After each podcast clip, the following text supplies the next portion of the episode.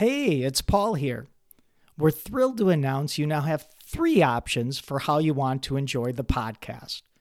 First, you could watch the full, unedited interview with a behind-the-scenes look at the making of the episode with or without closed captions.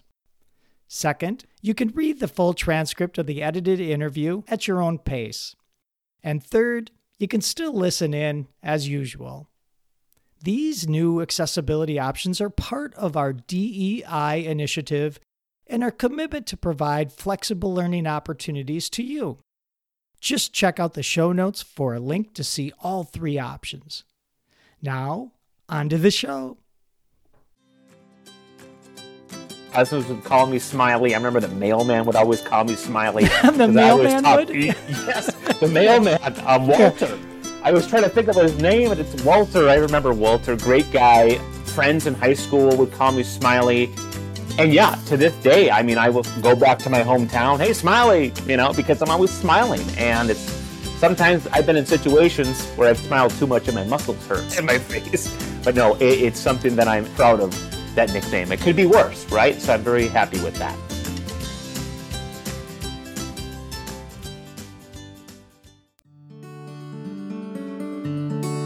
Hello, I'm Paul Munier, the Executive Director of the Youth Intervention Programs Association. And I'm a youth worker at heart. How lucky am I? I have the privilege to meet youth workers from around the globe and learn their stories and share them with the entire world. I'm glad you're listening because together we'll learn how their life experiences shape their youth work. As you listen, I encourage you to consider how your experiences shape what you have to offer young people. Welcome to this edition of The Passionate Youth Worker.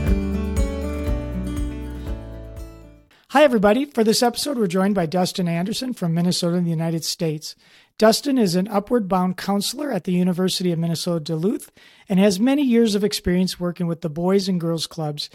He's a teacher at heart, and it shines through in all that he does. Dustin, thanks for being a guest on the show. Well, thanks, Paul. I am very privileged to be here, and I'm excited to talk with you. That's cool. I'm excited to speak with you as well. Dustin, you're upbeat, energetic, and outgoing, and I'm just curious, where does that energy and that positivity come from?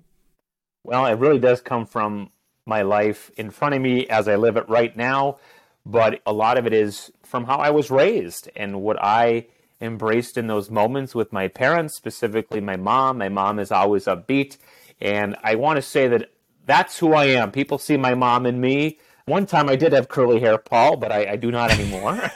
um, age I had black a... hair at one time too, Dustin. Well, right. So um, you understand. It's the experiences and what really has made me, me and my character. And I'm proud of that and how I can portray that. What was your upbringing like? Can you describe a little bit like your earlier years in life? Yeah, I, I grew up in the U P of Michigan. I'm a youper at heart. Paul. I'm a youper at heart, and I'm very proud of when I say that. Maybe at the time when I was growing up, I didn't really realize what that meant. I grew up in a family with my mom and dad until I was around six years old, and my parents got divorced. So I don't remember a lot of my mom and dad together. I do remember a couple of fights here and there, but it was until they got divorced that I started to really get to know each parent and how they were to raise me, right? And my mom being very upbeat, very energized, like I said earlier, my dad being, you know, very loving, but very, this is how it goes, kind of by the book, right? This is how life is supposed to be. And so I was very privileged in that. And I really started to love the idea of going to different houses, right? And they lived a street apart, so it wasn't a big deal. And I really, at one point in my life, Paul, like going to all these different Christmases, because you know what that means, all these different presents and all these different opportunities to be with different people. Through middle school, that was challenging sometimes because I would go to mom about something and then dad to something and uh, about something. And they had two different viewpoints. It's a critical time in a child's life is middle school, where you're starting to really discover who you are and challenge the world a little bit. It worked itself out, but my mom ended up moving away out to uh, Virginia mm. in, in early high school, and I had an opportunity to move out there, but I chose not to. And I, because I felt deep down, Paul, that I needed to stay back with my dad. I felt like this inner feeling that this would really hurt my dad if I moved away. And I remember talking about that with my dad, and and I just don't know where that came from. I remember seeing my dad once about how he would have been really upset that the idea was presented to him. But I don't regret staying here. My mom was bummed out, but uh, we, you know, we kept in touch. But at times it was a little bit challenging not having my mom locally, and that was something that affected me. Uh, obviously, I have a great relationship, always have had a great relationship, and learned a lot from my parents and were given opportunities. But I always say, Paul, if I I didn't stay back, who knows if I would have been in the position I am now, or if I would have been able to explore kind of my passions and my skills if I would have moved out to Virginia. So I'm very happy with the opportunity that I stayed back to be a youper and have those opportunities. That's interesting, because the way you described your mom and how you have similar personalities, it seemed like as a person your age at that point in time, it would have been instinctive to go with your mom.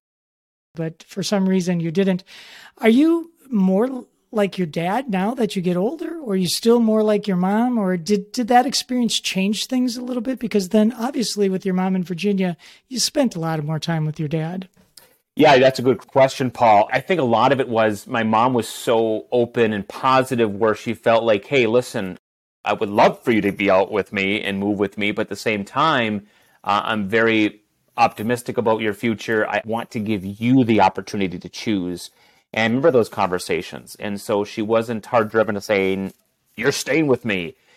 It really gave me an opportunity to learn more from my dad and I think find that balance overall in the end game, essentially, until I was an adult.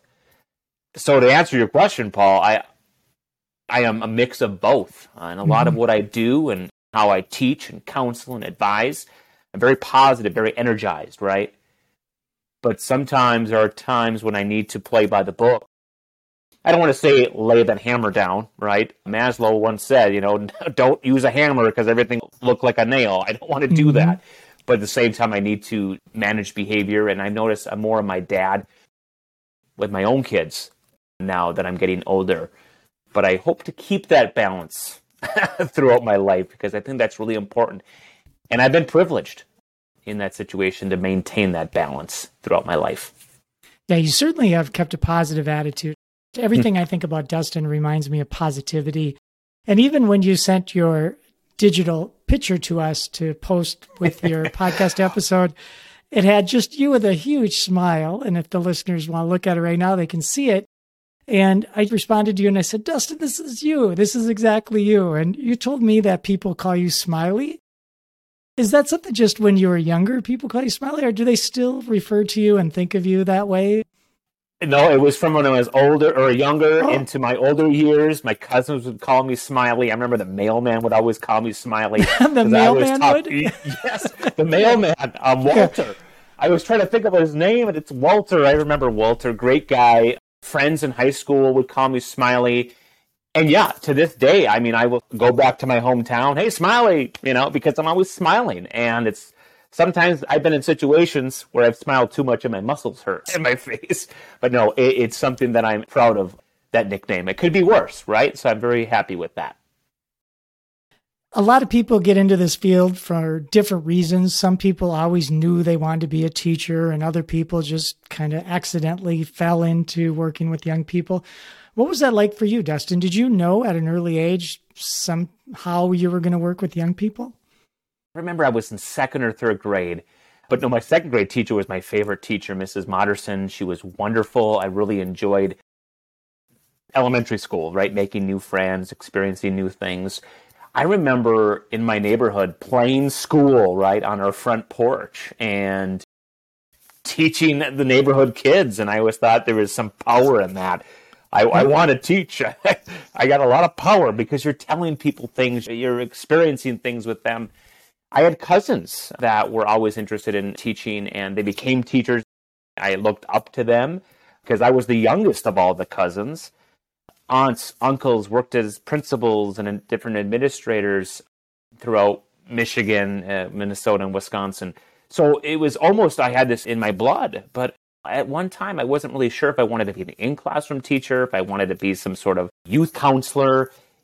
I wasn't sure yet. Through practicum work in my first couple of years of college, I really was enjoying being at the level of young kids, right? When they're oohing and eyeing over these science experiments. That was just exciting. It's those aha moments, right? But I had my own aha moment that I was just thinking to myself, yeah, I want to work in education. I want to be a teacher, but to what capacity, right? And I have been blessed being able to kind of play that out in various ways, in various careers, I guess you could say, um, in various callings, I would say. Passion in my road has been about teaching, but I've had various callings throughout that. So, yeah. yeah. When people go into teaching, there's a million ways you could teach. You could teach at a university level. You could teach uh, at a corporate level and be trainers within systems. And Google, I'm sure, has all kinds of trainers. There's people who train in all kinds of ways and teach in all kinds of ways. What was it about young people? Why did you choose young people over, I don't know, say the college academia life? In the first part of that journey, or that discovery of my journey, it was almost this feeling inside that I could make this impact, right? And the people that have made an impact on me were, were teachers. I mean, I still keep in touch with them. I said before, it's it's making these aha moments, right? When things start clicking, when I learn something new, I get this excitement. And that's what led it for me, for young people. There's this way of molding the minds and and that impact that you can make on somebody, and it can help them steer in one direction or the other. And there are people in my own life that I felt that I was passionate about. I mean, I had a teacher that was passionate about the Minnesota Vikings. That's why I'm still a Minnesota Vikings, because of that teacher. So I always think back about that. It was just those small moments where they have these open mindsets. And that's what really wanted me to go and, and work with young people at, at first, yes. I can see that. And I can see you can bring all that energy, that positivity to the work with your young people, and they must just be drawn to you. Is that true? Do do young people just tend to gravitate to you? Look at that smiley guy. I'm going to go and talk to him. He looks safe. Well, well, right. And that's what it comes down to. It's this way of showing how I am safe, and I feel that's important in any situation, whether it be walking into a room and and people are like, who's this guy with the beard? And can we trust them? I think a lot of it is this energy, right? And I believe in giving off energy, whether it be positive or negative. I feel like my positive energy is a tool, really. It, it is a way of blessing me in my opportunities that I've had. And I can walk into a room, I can smile, right? There's this way of gauging them.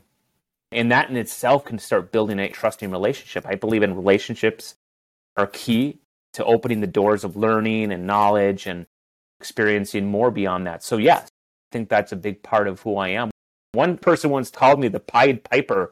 Um, because you Well, know, there you go. I, I... I'm very, very blessed.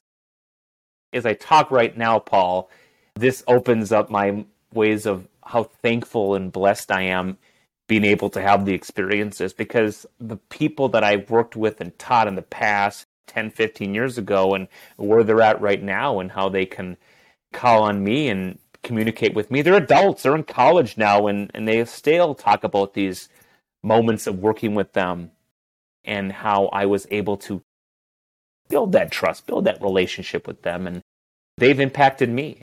And that's why I continue to go at it the best I can every single day. That's great. And I'm sure you do a wonderful job. There's your coach you. coming out, and you're right. Just, uh, right? Yeah, exactly. I could see that working out really good. And bringing that energy into your work and building those relationships takes a lot of internal control, too. You have to have an understanding of who you are, what your triggers are, all those kinds of things. And when we were getting to know each other a little bit in preparation for our podcast, you talked about being your own C E O. Can you talk a little bit, Dustin, what you mean by that? I've never heard anybody describe themselves as being their own C E O. I'm in charge of who I am and what I portray to people, my skills, and how I use my skills. and how much I want to learn and relearn. That's important. At the end of the day, I'm the one that can either say to myself, hey, you didn't do a good job today. I'm going to have to let you go. And we're going to get somebody new tomorrow. Maybe that's the same, you know, a different C E O. Whether I use the skills and use my values in certain situations or not, I have that power to be able to say, I want to learn more or I don't want to learn more. That's what I mean by be your own C E O. Sometimes you might not need to step back and say, hey, I need to suspend you for the day. Yeah. Let's try this again tomorrow. And I've been in those situations before where I don't like the way I said that or the way I did something. I need to go to my own board and let's have a discussion. um, I know it might sound silly, but I really think that's important to be able to self-reflect and have those conversations. I do a lot of self-talking. I talk to myself a lot, Paul, and I try not to do it in front of other people, but I think it's important to be able to talk myself through those things. That self-reflection is such an important part of being an effective youth worker.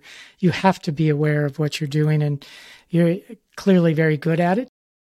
For one, I'm really glad that you are talking about it and using the metaphor of being a C E O as a way to think about it. That's a wonderful example. Dustin, we have to take a short break, but when we come back, I want to ask you some more questions about you and then talk a little bit about what you've learned in your work with young people. So we'll be right back. No matter how you support our young people, the Professional Youth Worker powered by Y I P A has your training and learning needs covered. Visit training dot y i p a dot org. That's training dot y i p a dot org to see for yourself and then join the thousands of youth workers around the globe who learn from our easy-to-access exceptional trainings. From our blogs to our podcast, the Professional Youth Worker is your go-to resource for tools to help you keep going, keep learning, and keep growing. Members enjoy free unlimited access to live online and on-demand trainings and a preferred discount pricing for our one-of-a-kind certificate course. Annual memberships are ridiculously affordable for individuals and organizations. Visit training dot y i p a dot org today to learn more. That's training dot y i p a dot org. Dustin, right before the break, I was talking about learning a little bit more about you. One of the things that I know about you, and it's pretty easy to tell for the listeners and people watching on the video, is that you're clearly an extrovert. And I'm just wondering... That's a wonderful tool to have in a human services industry, but does it ever work against you, Dustin, just to be so extroverted? Yes. I feel as an extrovert, you're on constantly, and I feel like I have to be presented in this way, right, and show this image. People expect me to be a certain way because that's what they're used to, this energy, this positivity. There are days where I'm in a funk. And we all have those days, and but it, when I'm in a funk, and it's so hard to be able to be me. Yeah. And but same time, like I said about the C E O, I'm going to my company, I'm working, I'm presenting myself, and it's tough because there are moments where I really need to be introverted in a way. I need to be able to step back, be over there by myself, and it is hard.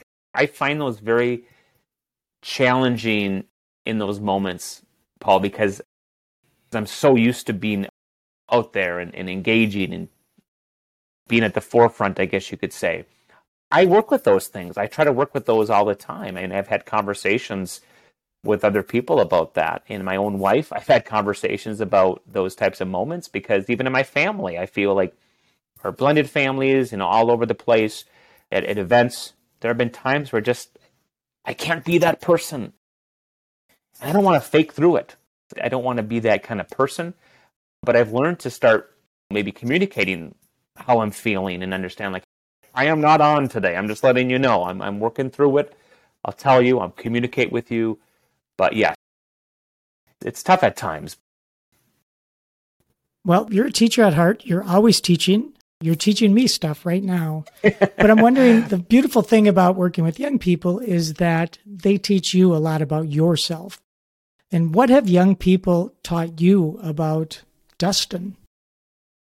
Well, that's a great question. I love it because there have been many things. I can remember one particular moment, and most of my life lessons, it seemed like in my professional career, uh, I've been blessed with uh, at the Boys and Girls Club. And throughout my career, I've worked with young people, and it was until I started working at the Boys and Girls Club where I started to work with teens and dealing with different situations. Some of the situations included a moment where it involved somebody checking me at the door and about my values and not seeing the world through the eyes of a teenager nowadays. And I heard my dad in my head at a time where I was trying to manage this behavior. And a teen kind of scolded me and told me about making sure that I'm trying to see it from their perspective more. Mm. And at that point, I really wasn't used to working with teens. And it bothered me. And I said, you're right. I need to do that. I need to do a better job. I don't know a lot about you. I don't know a lot about your trends of today and the music. And I will do a better job of advocating for you. And I did. And I read more about it, did more research, working with other professionals. That was important for me. And so they taught me to continue to be better at learning more about them. And I really appreciated that because that's something that helps me now today. Surprising. The gift that keeps on giving. Young people won't let you sit in their comfort zone. They're going to challenge you to, right. to think about that stuff. Do you have a mentor, Dustin, somebody that you turn to if you need advice or consultation? I do. And I think that's some of the best ways you can go along in your own journey, whether it be professional, personal, both of them. Brett is a mentor of mine. He mm. was a former principal and he was my, my boss, my leader, but we developed into a, a good friendship. I looked up to him and I still do. He had um, many great ideas and he engaged in conversation with everybody. He taught me a lot of lessons about different things. And when I was at the Boys and Girls Club as a director, I would I would go to him and, and ask him questions and say, what would you do in these situations? But he would throw it back at me and say, no, what would you do? And then kind of work mm-hmm. me through it. And it was great because there are still times where I'll just have a, a question about something in life and I'll give him a call or send him a text message and we'll have a good conversation. I do look up to Brett very often. I don't know if he really knows that he's my mentor. I mean, of course, he probably does, but I've never said, hey, mentor, how's it yeah, going? Right, um, give him the official title. Yeah. Yeah. But we give him the title now. And so that really is a big part of who I am, right? I have these different components of what makes up Dustin. He definitely is a big part of that. Well, I encourage you to share this podcast with him. He'll probably love to hear the words you just said about him. I will, for sure. Dustin, you can measure success in working with young people in a variety of ways, but how does Dustin Anderson measure his success with young people? What what do you look at that would say, yeah, I did a good job with that young person? You know, I had a student back when they were in second grade. I used to uh, direct a drama uh, program at an elementary school and then do the plays for the community. Uh, I wrote the plays. And I mean, nothing like I was going to bring it to Broadway or anything, but it was a lot of fun. I was really proud of it. I remember Brooke, second grade through fifth grade. She was one of my uh, top actors. She always made me laugh, and I was very proud of her work, right? And I know she had a lot of potential, and I was like, you got to go, keep going, keep going. Through middle school, I encouraged her, got her involved with different things. Through high school, I got her involved with different things, kept in touch with her. She's a senior in high school right now, and the way that our relationship is, and the way what she's doing in her future work, she's going into college for fine arts theater. She's very passionate about it. And she'll say, hey, Mister Anderson, you're the one who got me into this type of interest and this passion. That's why, that's the impact right there. She's one of my top ones. Even though I do have many top ones, it's hard to pick just one. That right there tells me the impact. I don't have to check off a box or anything. In my heart, it says, yep, that's a success. You know you're in the right field when people reach back at you and say, hey, this is what I'm doing in life. And I want to continue to keep you updated because of the impacts. That's exactly why. Beautifully stated. Well done. You're so positive. You're so full of energy. I just have to turn the coin upside down, Dustin, a little bit. What things make you frustrated or angry or down? Yeah, that, that's a good one. There are obviously a lot of different things.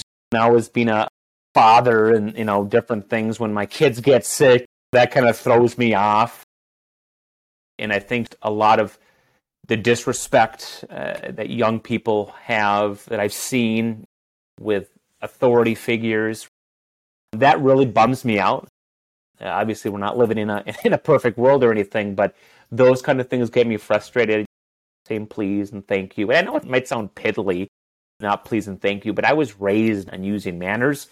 And those are little things that kind of get me going. And I want to say I'm preaching or lecturing. I, I don't do that as a part of my my my thing in my teaching. But I feel like there are things like that in our world that show me as old school, okay? Because I am. I mean, I was raised in the nineties, early two thousands. That is a big part of how I was raised. And it, those kind of things kind of irk me a little bit, you know, kind of make me twitch a little bit too as well. But, you know, but at the same time, that gives me a little bit more power in, in how I want to teach the ones I am teaching at the point. So there's not a lot that gets me going. The Vikings-Packer rivalry, that gets me going. I'm a competitor. I'm a competitor. I don't I don't like losing, but I try to use losing as a way of learning. I've gotten better throughout my years, because I don't want to stress myself out too much, because I know that affects my health. But those are the kind of things uh, that really do affect me. Dustin, I know faith is a big part of your life. How does that all transpire into your daily routines? I'm a man of faith, and that has grown throughout my years. Faith really has a big part in what I see every single day and how I view people, and faith really isn't something that's written concrete in structure. It's just this way of feeling in your heart that I'm doing things for the best. I know that I'm on the right path. I was put on this path for a reason. It all started back in two thousand eighteen, where my faith was at a good point, but my wife and I uh, experienced a miscarriage, mm-hmm. and it was a very tough point in my life. It wasn't like I was questioning my faith. It got me to connect even more with my church family, my faith, and to use prayer and to say, what is my place? Asking questions. And it wasn't until one of our, our pastors gave a Bible verse that really hit me in the heart. I swear my faith in that moment grew even stronger, and to the point where, hey, nothing was going to affect it anymore. It was going to be uh, made of a shield and, and metal. And that is a big part of what I do every single day. I'm very blessed, and it adds to that energy that I bring to the table. I, I think people start to get to know me. They really understand my faith. But it's not something I put out there, you know, on a big label and such. But I'm definitely proud of of that. Well, thank you for sharing that and so much more with us today, Dustin. It is just wonderful to get to know you better. You and I have known each other for a number of years. We've never really had a good chance to talk like we have today. I, for one, am just so grateful for the work you've done and the impact you have on young people. I've seen young people and you together, and I see the impact you have on them. They just look up to you. I could physically see their trust in you, and it's just wonderful. So thank you for pouring so much effort and energy and self-reflection into making yourself the best youth worker you can be. I appreciate that, Paul, and I very much am privileged to be in this position. I think that's a wonderful way to put it. Dustin, before we go, what words of wisdom or inspiration would you like to leave with our listeners?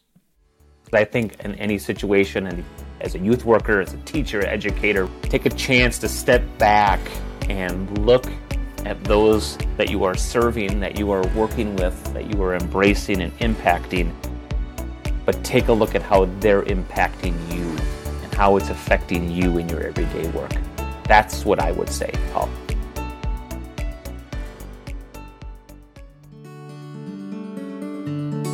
If you would like to share your passion for youth work, we'd love to spotlight you as a guest. If you have feedback about the show, please let us know. Just visit training dot y i p a dot org. That's training dot y i p a dot org and click on the podcast tab. This podcast is made possible in part due to a generous contribution from M Health Fairview. I'm your host, Paul Munier. Thanks for listening to The Passionate Youth Worker.